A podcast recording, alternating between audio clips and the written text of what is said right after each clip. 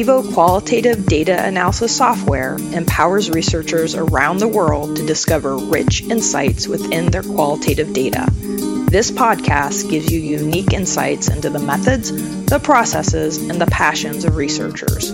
Welcome to the NVivo podcast, Between the Data. Thanks for joining us today. I'm Stacy Penna, the Engagement and Enablement Director at Lumivero. Today's podcast is with Dr. Michael Schmidt, Associate Professor at the University of Memphis. We will be discussing his research based on his dissertation, exploring help seeking behavior among minority women survivors of intimate partner violence, or IPV, in the Mid South of the United States. So, welcome, Michael. Thanks for joining me today. Well, thank you for inviting me, Dr. Penna. So, my first question is How did you decide on this topic for your dissertation? Well, my dissertation topic grew out of prior work I was doing designing information based interventions for child and family well being. And then, sometime during my PhD studies in social and behavioral sciences, that evolved into an interest in domestic violence, specifically intimate partner violence or IPV, which of course impacts the well being of the whole family. And what research method did you use? I conducted a qualitative study. And did you use a specific method within qualitative research? Well, I, I uh, use grounded theory methodology to analyze the data, but for the data collection, I used a semi structured interview guide to facilitate 30 in depth interviews. Wow. And how did you collect? So I know you just talked about interviews, but maybe talk more like how you found people to interview, um, and the process of finding people and then also you know collecting that data. So right i had this idea uh, for a dissertation but honestly i mean being a, a white man who wanted to study intimate partner violence among minority women as my participants identified themselves black and hispanic I had to investigate whether or not I was even the right researcher for the project. So, first thing I did is I went to the largest domestic violence agency in our region. I spoke to their head counselor and I just shared with her what I was thinking about doing for my dissertation. And her response was unexpected. She said that from her perspective, her clients would likely benefit from a man who wanted to hear their stories, a man who's a, a scientist, a professor who's there to treat them as the subject matter experts, to learn from them, to listen rather than to speak could be refreshing and empowering. And and it was kind of the answer I wanted to hear, but it also felt a little too easy. So I began uh, at her invitation. I think she could see that I, I felt it might be a little kind of giving me the easy way out that she uh, then invited me to, to volunteer with the organization. So every Monday night, I was working with the Children's Trauma Recovery Group at this at that agency, and I began to feel a little more confident that this could work out. And so after a year of working there, I proposed my study to the IRB. And so it was primarily, my participants were primarily women from that agency. I did have to expand to an additional four sites of other you know agencies in the region in order to to reach my 30 participants. And the uh, the counselors are very helpful too with recruiting participants. So i wanted to make sure that my participants were for prospective participants were comfortable saying no to the recruiter. I also had uh, colleagues that i you know could match my participants on sex and race and ethnicity so the participants had a choice. I think they just, you know, after a year become familiar enough seeing me around that it, they were fine with me being their their interviewer. And then the other agencies, it seemed also not to be a barrier. So that, that yeah. Yeah, no, I know that's not always easy, especially being a, a student right. to, find participants. Um, and so that sounds like a great way of uh, going about it. And how, how long did it take you to go through that process? So data collection took a year. It was mm-hmm. there were you know 30 interviews, so there were a lot of logistical challenges that had to be addressed. I mean, first there was getting through the IRB, which should be rigorous, particularly when you're working with a protected population. So the study protocol itself was rigorous. They didn't seem to have too many questions about that.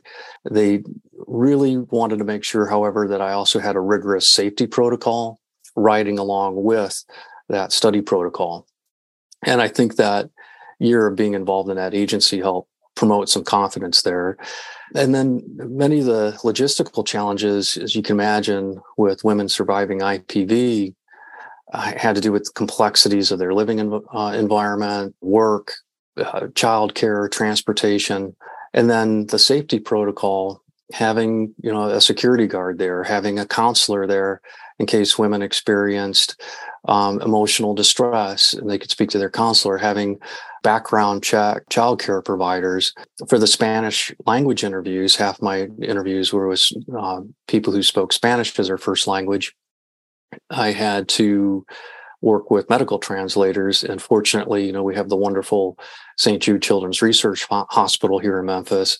So I had two medical translators from St. Jude who helped me conduct those interviews as well as quality assure the transcripts. So it was a lot of people to coordinate to get into one place at one time.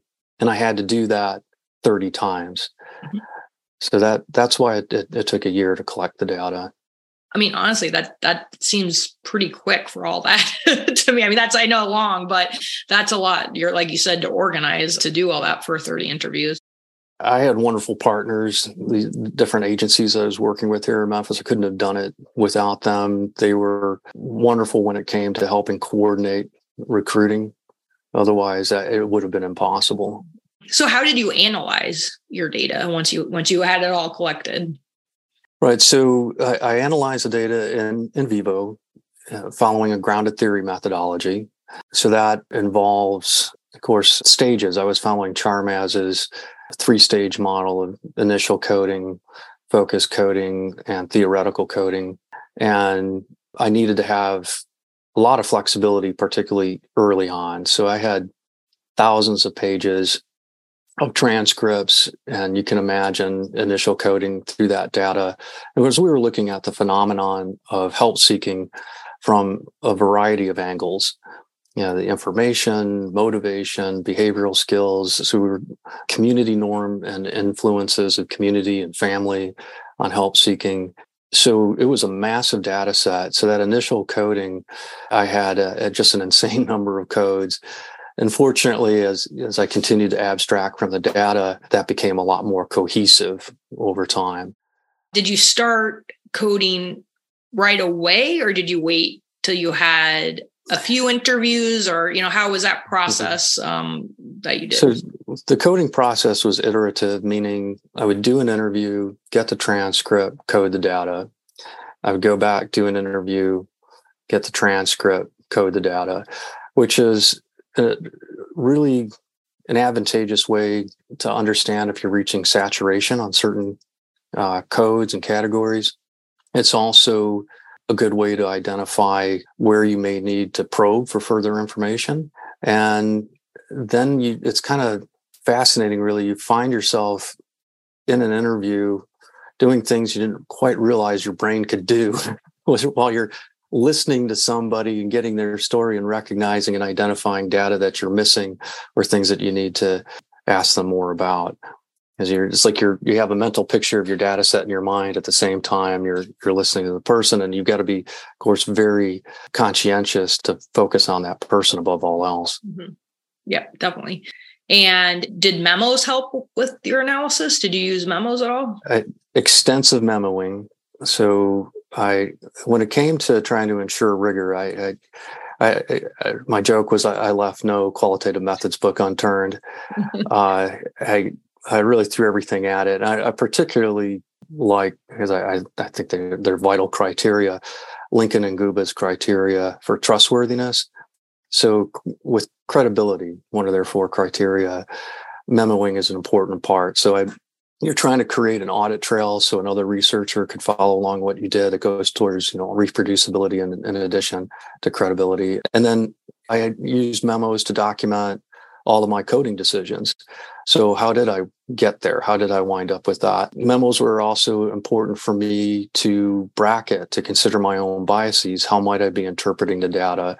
And they were really useful too as I began to see patterns emerge. So I could memo about what I was seeing happen in the data as I was looking at the codes and I was I was seeing things arise through that inductive grounded theory methodology. Mm-hmm. Great. Thank you for sharing.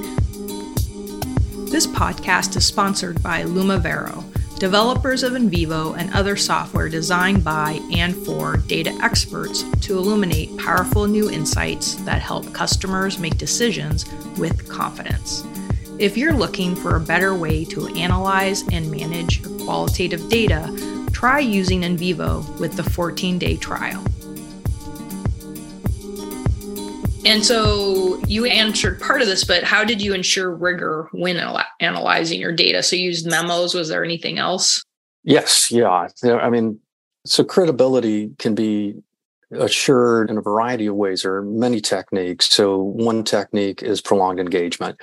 So I mentioned I had volunteered at the agency for a year. Of course, I continued to volunteer there while collecting data. So that was a second year. And then I uh, continued on for a third year volunteering there. So prolonged engagement is, is one way. Also, mitigating social desirability bias is important to ensuring credibility. And some specific ways to do that is to make sure during recruiting and certainly during the informed consent process that the participants know that participation is voluntary, that they're assured of confidentiality, and as I mentioned earlier, I gave my participants the choice of interviewers. So they would, the person would be someone they were comfortable sharing their experiences with. Because after all, we were also talking about experiences of sexual violence. So all of that. And there's a lot of stigma in, in the community around IPV itself, really regardless of type of IPV. And, and it was important, you know, as I mentioned too earlier, to make sure the participants knew that they were under no obligation. And I mentioned I bracketed, certainly the memos were important and, and the quality assurance was critical, particularly with the Spanish to English transcriptions. So again, I, I brought the expertise of the medical translators back and they back checked the transcriptions against the audio recording for accuracy.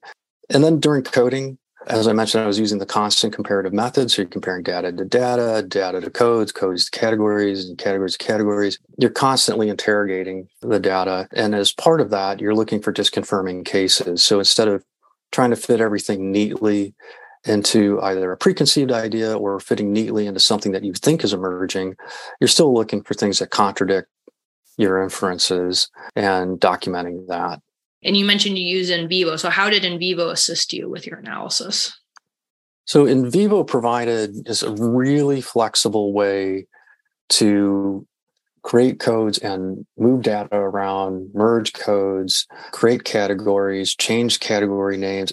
In other words, it just allowed me the flexibility to organize the data, but then also to manipulate it any way I needed to as I continued to move from my line by line or initial coding all the way up to my you know substantive theoretical coding. So I appreciated that flexibility. And then it was also a great way to organize my participant characteristics. So usually you'll see like in a qualitative paper, table one will be your participant characteristics. So I was able to record all of that in NVivo.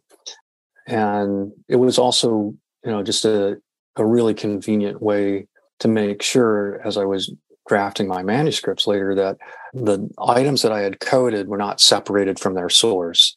So when you're in NVivo and you're looking at data that you've coded, there's a header right above that coded data that tells you where it came from. So it's almost impossible to, to break those things apart. So that was uh, important for me. And then there's some smaller tools too that I found useful, like the coding stripes. You know, so having that over on the right hand side, the way I like to arrange it, is was helpful because during initial coding, I was double coding, even triple coding some things. And I know there are probably some qualitative researchers out there listening who think, "Oh my goodness, you know, I never do that." But I didn't want to lose any nuance. I wasn't exactly sure which where that data was finally going to end up. So it, it, that was helpful for me to see that over there.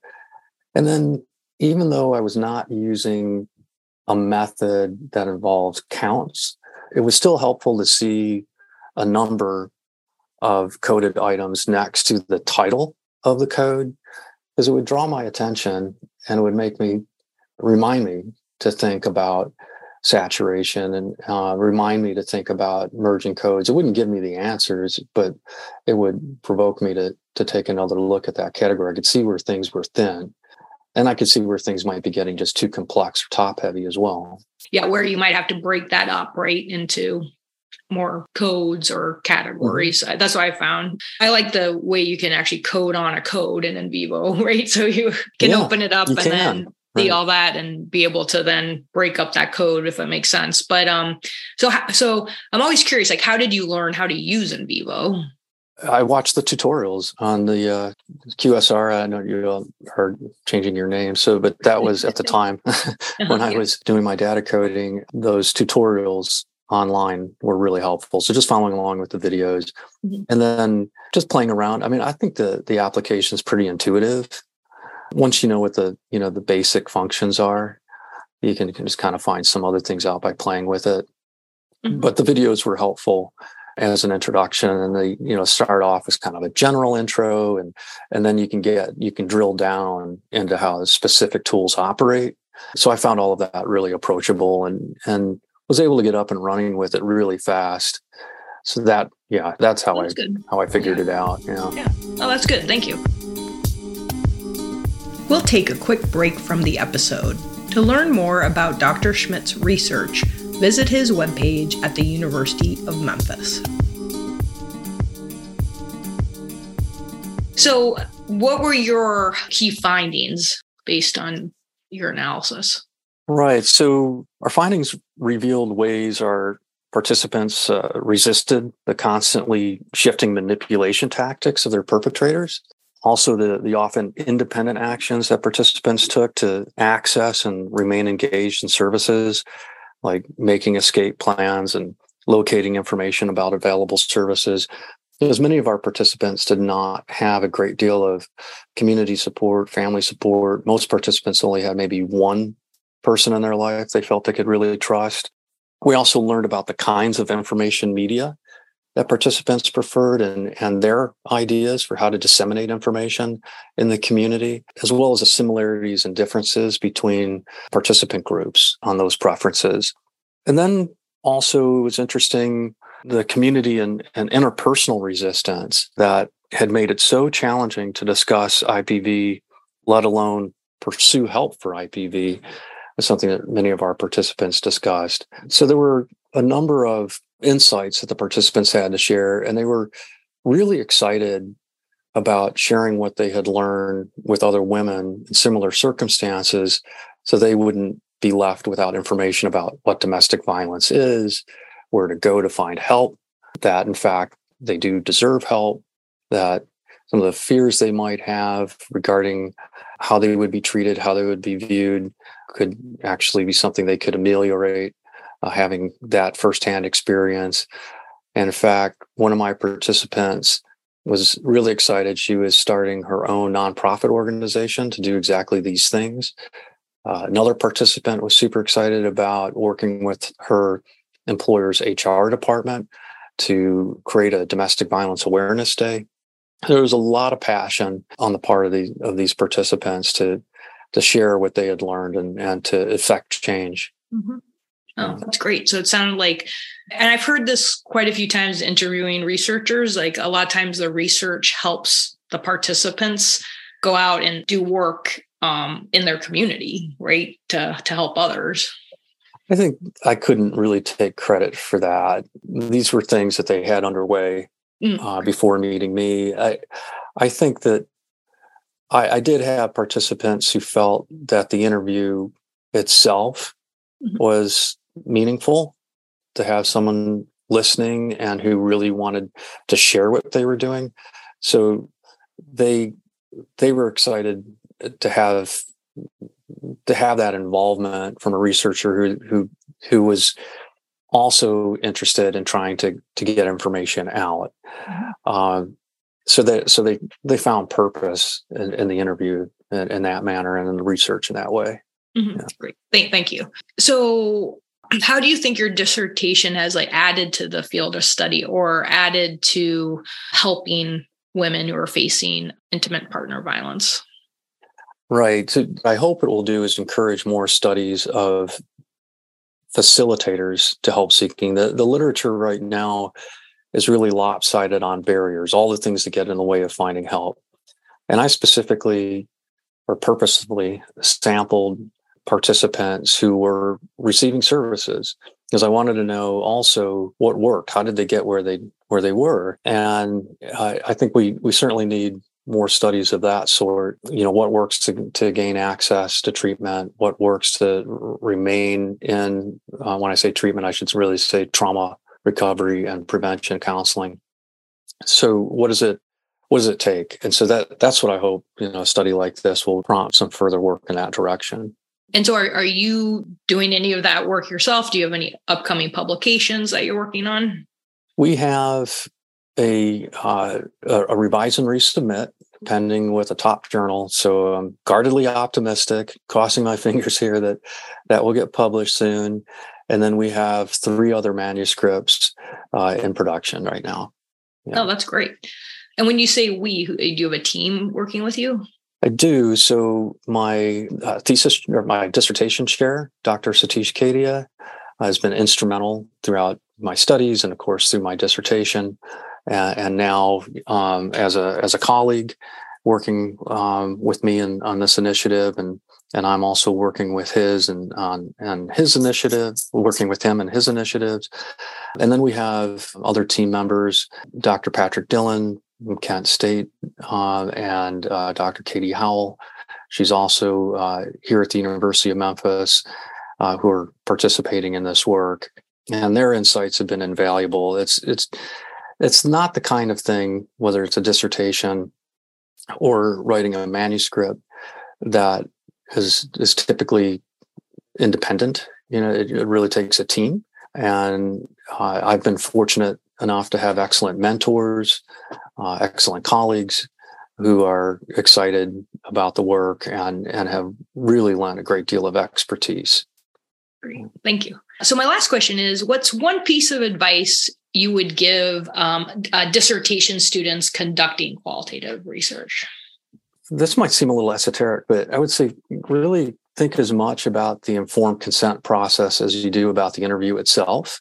I, I think there may be a tendency to say, well, you know, informed consent you know it's just this requirement i have to go through but it can really be uh, valuable in, in addition to ensuring you're, that you're meeting your bioethical obligations it can really be a valuable time to get oriented you know with your uh, participant to really cede authority to the participant to make sure that that they really understand and feel that that they're in charge um, that they can leave at any time. And, and I think that really helps build some initial rapport that can help uh, lead to an interview that will yield rich data.